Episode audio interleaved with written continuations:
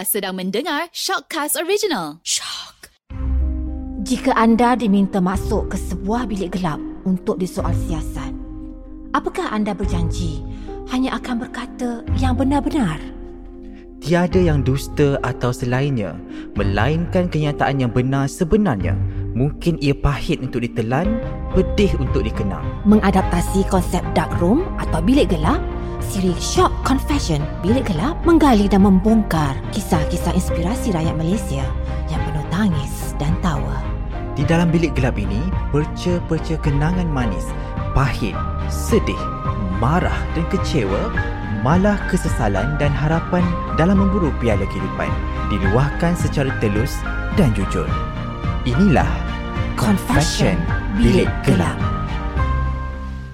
Hai, bertemu kembali dalam Shock Confession Bila Gelap bersama saya Kimi Asyari. Saya nak ucapkan terima kasih kepada semua pendengar podcast ini kerana setia bersama kami dalam Bila Gelap ini dan sebenarnya kita akan sentiasa hidangkan, sajikan hal telinga yang memberi inspirasi pada anda. Tidak kira cerita selebriti, personality atau sesiapa saja yang menjadi wakilan kepada cerita-cerita inspirasi.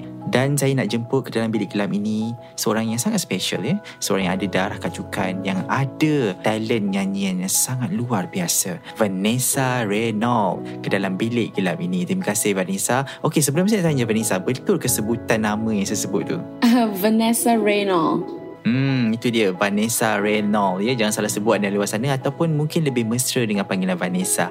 Okey, Vanessa, terima kasih kerana sudi bersama saya dalam bilik gelap ini. Hmm, thank you for having me. Hmm, sebelum kita pergi lebih jauh Vanessa, okey, uh, siapa Vanessa ni sebenarnya kan? Sebab mungkin uh, pendengar Shock Confession Bilik Gelap mereka akan bertanya-tanya, siapa Vanessa ni? Vanessa mana satu ni? Uh, mereka akan cuba Google lah kan. Uh, kalau tengok gambar, oh dia ni uh, kan. Jadi, kita nak tahu macam mana siapa Vanessa ni dengan lebih dalam ataupun mungkin Vanessa boleh cerita sikit siapa itu seorang Vanessa? Okay, nama saya Vanessa of course um, dan saya berumur 20 tahun. Dan saya berasal dari Klang dan juga ibu saya Cina, ayah saya Indian. Hmm, sebenarnya Vanessa, saya mengenali Vanessa, bakat Vanessa adalah daripada sebuah rancangan reality TV lah kan di, di television dan sebenarnya saya bila saya tahu eh powernya dia ni kan macam tu kan. Jadi macam kita dapat tahu bila daripada seorang yang tidak dikenali dan populariti tu meningkat di masa ke semasa pernah tak Vanessa merasai shock culture tu dalam diri Vanessa sendiri dan macam mana Vanessa lalui perkara-perkara macam ni Okay, yang ni saya betul-betul merasa culture shock tu lah sebab saya seorang yang low-key, low-key. Saya tak suka, I don't like to be in the center of attention. So, kalau semua orang tengah fokus pada saya, uh, saya ada social anxiety lah, faham tak? So, bila saya kena naik atas pentas, saya kena perform untuk um, juri-juri yang sangat terkenal dan juga ada uh, penonton yang tengah saksikan persembahan saya, saya memang rasa nervous sangat-sangat dan ayah saya selalu nasihatkan saya untuk perform macam you tengah perform untuk ayah saya seorang sahaja. So that's what I bayangkan dalam otak saya lah masa saya tengah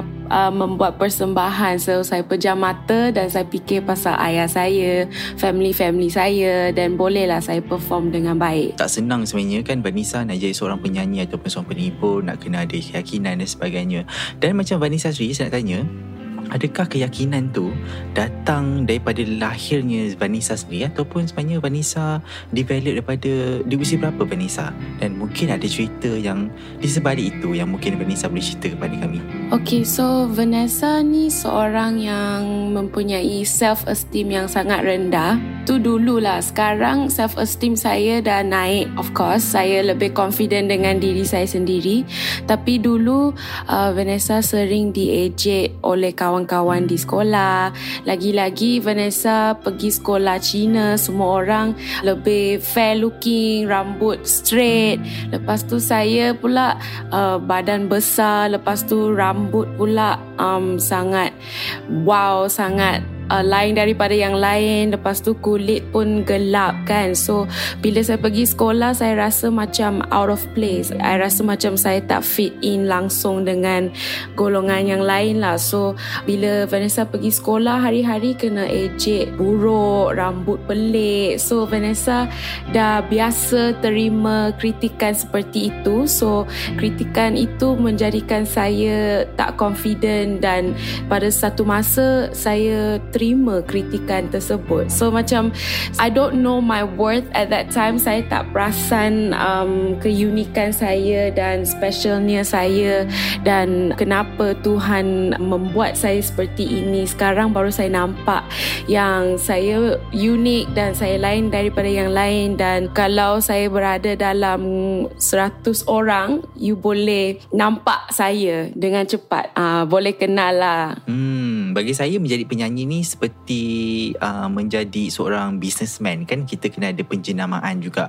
Macam Vanessa sendiri sejauh mana Vanessa nak placement diri Vanessa tu seperti apa di dalam industri muzik? Macam mana Vanessa nak menjadikan dianya seperti seperti mana dan apa perancangannya Vanessa? Okay, sebagai seorang penyanyi, my ultimate goal is to of course um, menjadi penyanyi yang international yang orang akan kenal worldwide. Idol saya ialah Whitney Houston dan saya nak jadi macam dia.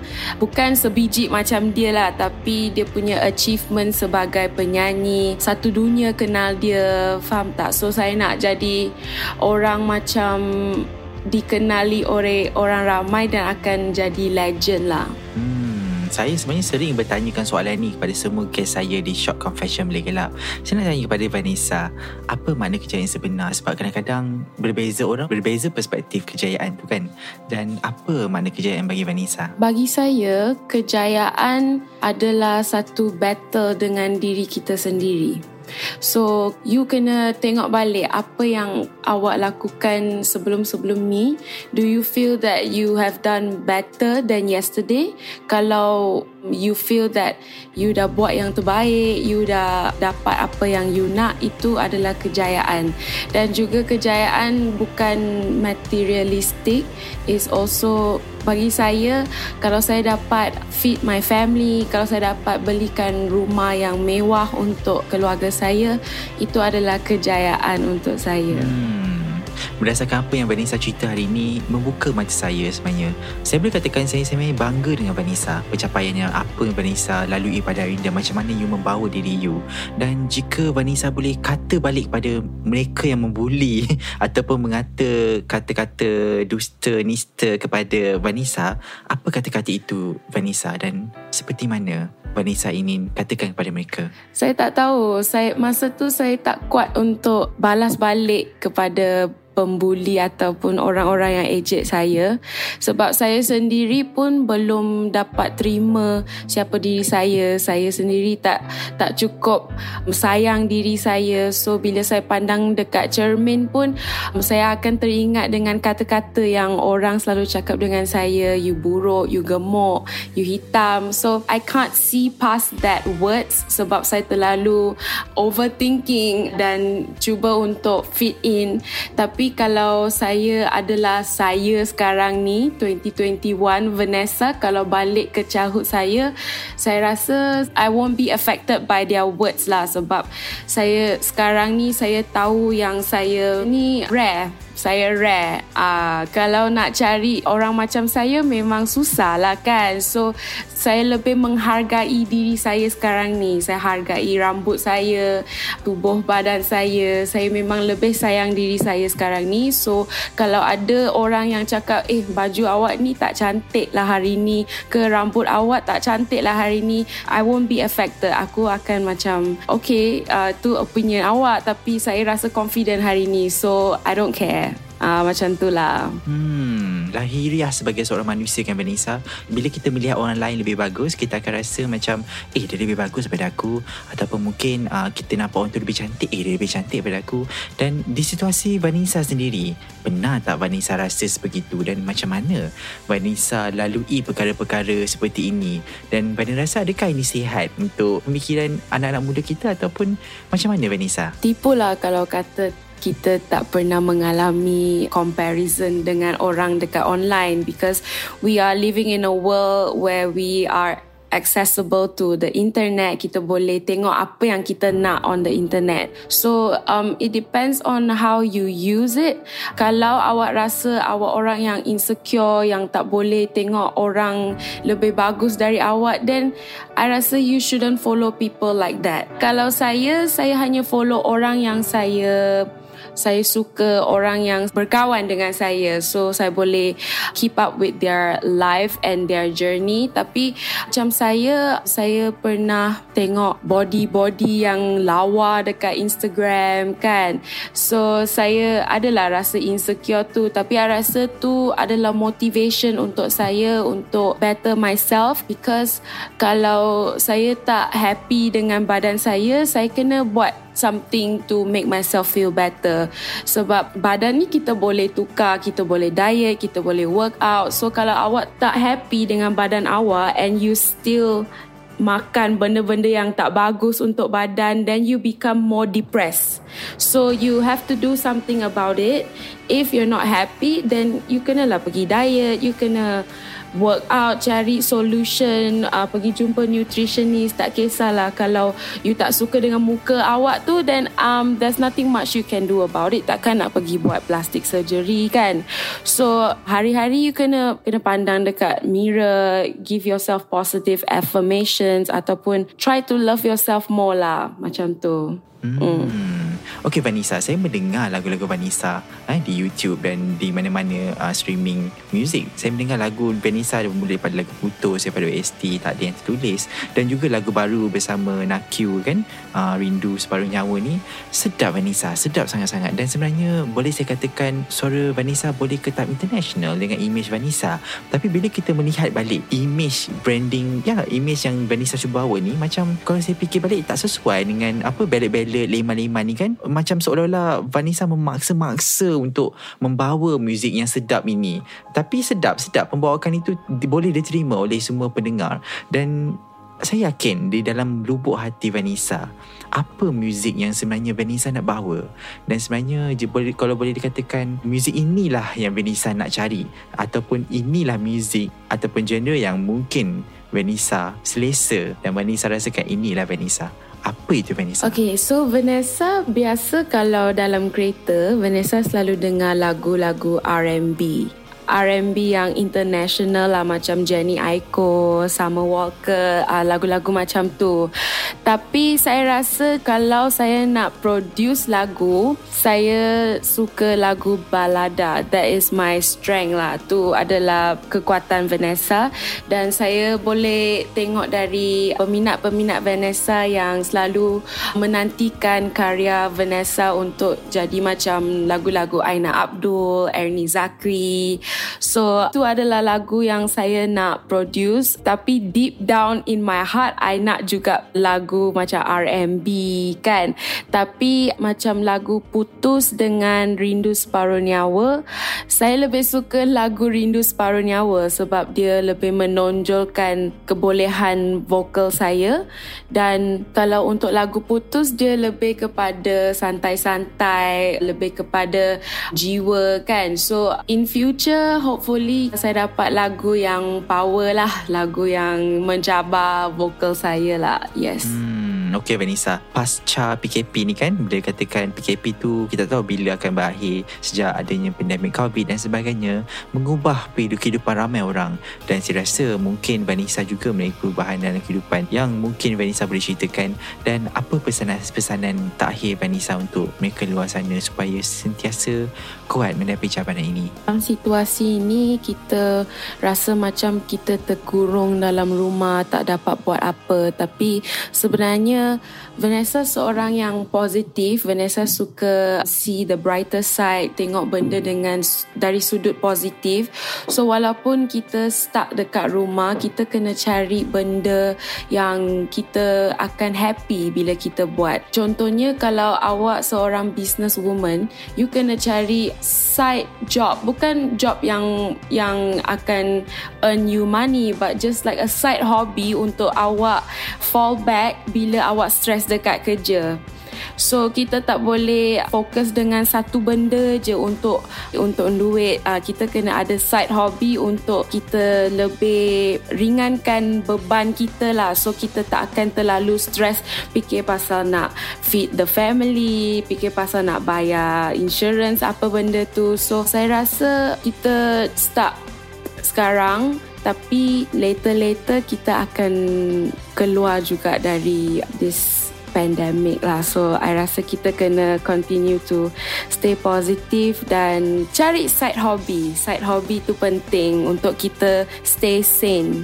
Yeah. hmm harapan yang terakhir untuk Vanessa. Dan saya yakin harapan Vanessa sebenarnya adalah untuk ramai menerima Vanessa kerana keunikan Vanessa itu. Walaupun dulu skeptikalnya adalah bila bila nampak orang unik pelik-pelik ni dia akan macam susah sikit nak terima. Tapi saya rasa rakyat Malaysia dah membuka mata bahawa keunikan itulah patut kita raikan. Dan sebenarnya apa harapan sebenar Vanessa kepada semua rakyat Malaysia? Okay, so saya harap sangat yang orang semua boleh terima saya sebagai penyanyi Malaysia dan juga saya harap semua akan suka dengan karya saya yang saya akan release nanti-nanti. So, saya harap korang akan follow journey saya, follow perkembangan saya sebagai penyanyi dan kepada peminat Vanessa, Vanessa sangat-sangat berterima kasih sebab korang sentiasa support Vanessa dan sentiasa beri Vanessa sokongan yang so much of support. So, I am very very grateful to have people that support me. So, harap harap-harap Vanessa akan lebih majulah dalam industri muzik. Hmm. Okay Vanessa, soalan terakhir dari saya. Sebenarnya saya seronok berbual dengan Vanessa ni kan. Kau boleh nak berbual dengan lama. Dia macam senyum je kan. Nampak nampak happy je. Bila kita tengok kat IG dia ya. Kita nak kat Instagram Vanessa. Nampak Vanessa sini seorang yang ceria. Ya. Kita nampak dia seorang yang macam yalah. Di usia 20, you meraihkan usia-usia you. Dan sebenarnya uh, boleh tak saya tanya sedikit. Bila waktu terakhir Vanessa menangis dan kenapa Vanessa? Adakah Vanessa ni seorang yang tak suka menangis ataupun suka menangis ataupun sebenarnya Vanessa ni seorang yang kuat ataupun seperti mana Vanessa? Boleh tak Vanessa cerita kepada kami? Sebenarnya Vanessa tak suka nangis depan orang. So kalau Vanessa nangis pun seorang-seorang lah. Tapi Vanessa nangis sebab dugaan keluarga kot. Sebab sekarang ni abang saya dia OKU Dia kurang upaya. So um, kita punya pembantu dia dah lari dari rumah So sekarang ni kita kena jaga abang saya. Tapi Vanessa busy dengan kerja everyday back to back. Ada show sampai malam lewat malam. Dan Vanessa tak sedap hati tinggalkan abang saya seorang-seorang. Lagipun ayah saya pun dah tua dan saya tak nak ayah saya penat jaga abang saya sebab dia berat dia dewasa juga. So um, susah nak jaga abang saya ni. Tapi I don't treat it as a burden. It's actually a blessing from God. Dan dia adalah lucky charm untuk rumah tangga kita. So tu yang Vanessa tengah you know overthinking about yeah hmm itulah dia. Tadi sebenarnya besar pahala bagi mereka-mereka yang menjaga anak-anak OKU ni especially dalam keluarga kita. Sebenarnya anak-anak OKU ni sebenarnya jika kita ada adik-adik OKU di rumah sana ibarat satu anugerah sebenarnya kan? Walaupun ianya satu benda yang kadang-kadang kita fikir adakah ini satu bebanan? Tidak. Tidak. Ini adalah satu anugerah yang tidak ternilai harganya. Jadi saya harap Vanessa dapatlah uh, bersabar dan juga uh, menghargai mereka seperti mana kita menghargai orang lain. Macam tu yes betul terima kasih Vanessa kerana sudi bersama saya dan Begelap ni. Saya rasa macam terharu sangat kerana saya dapat lihat yang macam Vanessa ni ada harapan ke international membawa nama Malaysia ke seluruh dunia. Sebenarnya ini ialah puari-puari generasi muzik akan datang dan itu doa saya untuk Vanessa. Alright. Thank you so much for having me. Kepada anda luar sana, terima kasih kerana setia bersama kami hingga ke hujung podcast ini. Dan saya boleh katakan sebenarnya ini adalah ruang archive cerita-cerita inspirasi yang mungkin anda boleh jadikan pedoman untuk masa akan datang. Saya doakan anda, doakan saya juga. Doakan Short Confession Bilik Gelap dan juga teruskan berinspirasi dengan Short Confession Bilik Gelap.